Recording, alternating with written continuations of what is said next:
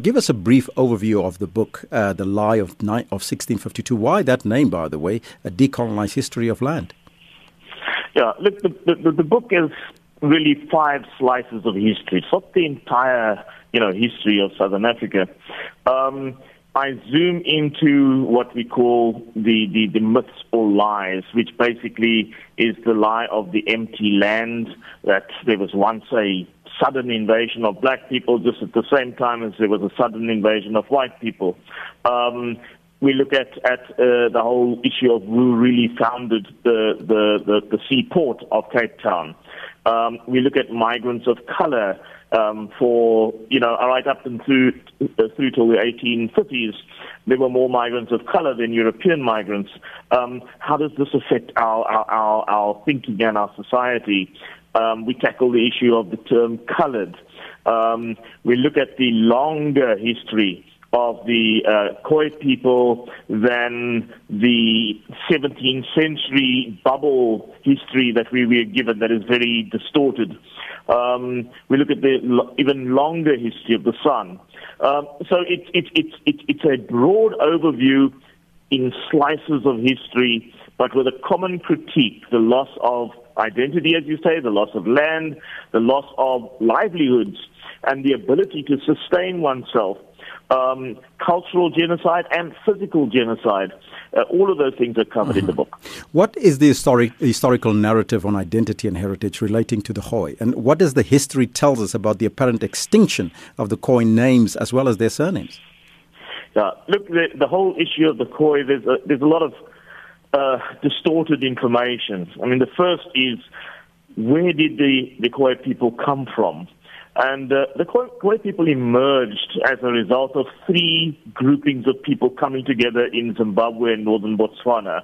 The Chua and the Khoi San people, the migratory drift of East African herders, and the migratory drift of Kalundu uh, culture from West Africa.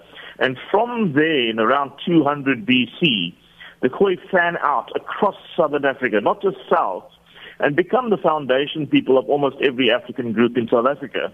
But in the south, they reach East London around 630 um, AD, and they reach the Western Cape at about 1100 AD. Um, their distinct identities start to develop, and um, and it's the Khoi who first uh, engage the Europeans.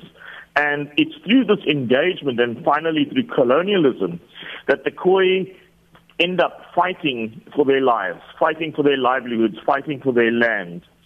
And as the land is lost and, and, and conquest takes hold, the hegemony of European culture begins to dominate. It dominates language, it do- dominates naming, it dominates every aspect of, of, of life.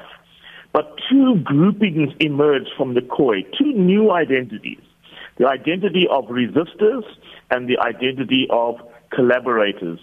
And this aspect of our, our history is, is, is totally covered over. And if we want to go forward, we need to understand that aspect of history too. Mm-hmm. The other thing that's, that's there is there's this false name, Khoisan. It's an insulting name.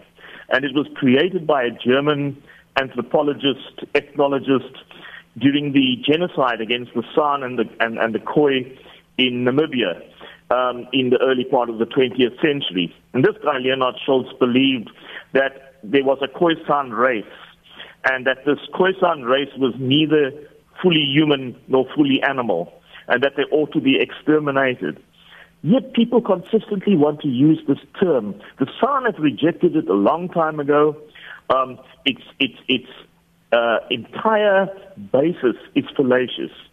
Um, the, the the Khoi have many names that they have for themselves, and so do the San. These names, San and Khoi itself, are academic terms. The same as the term Bantu is an academic term for a family of languages.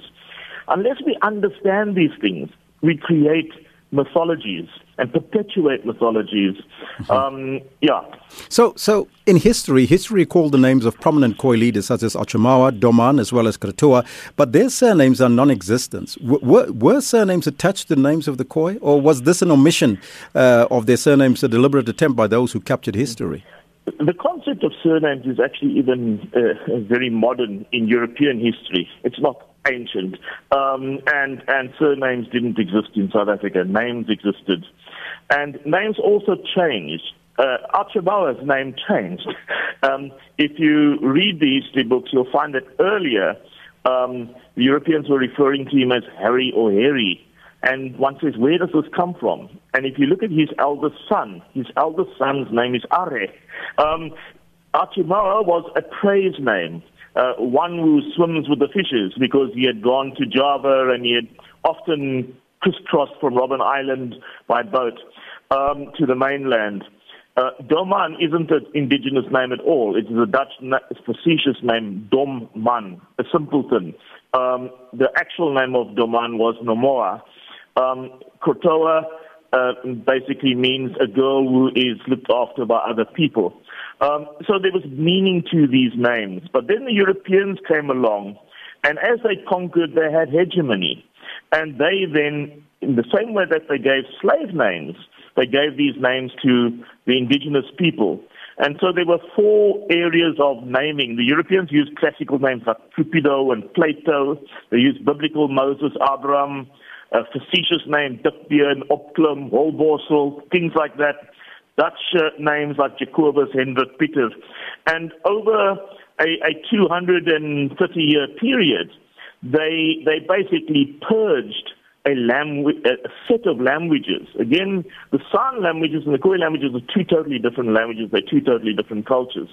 Um, but the, the, the mm-hmm. suppression yes. of the Kora language, which was the original language of the Cape, um, was almost complete um, mm-hmm. by, by 1900. Tariq, we need a lot more time for this, but unfortunately we've run out. That was the author of the book, The Lie of 1652. Thank you so much for your time.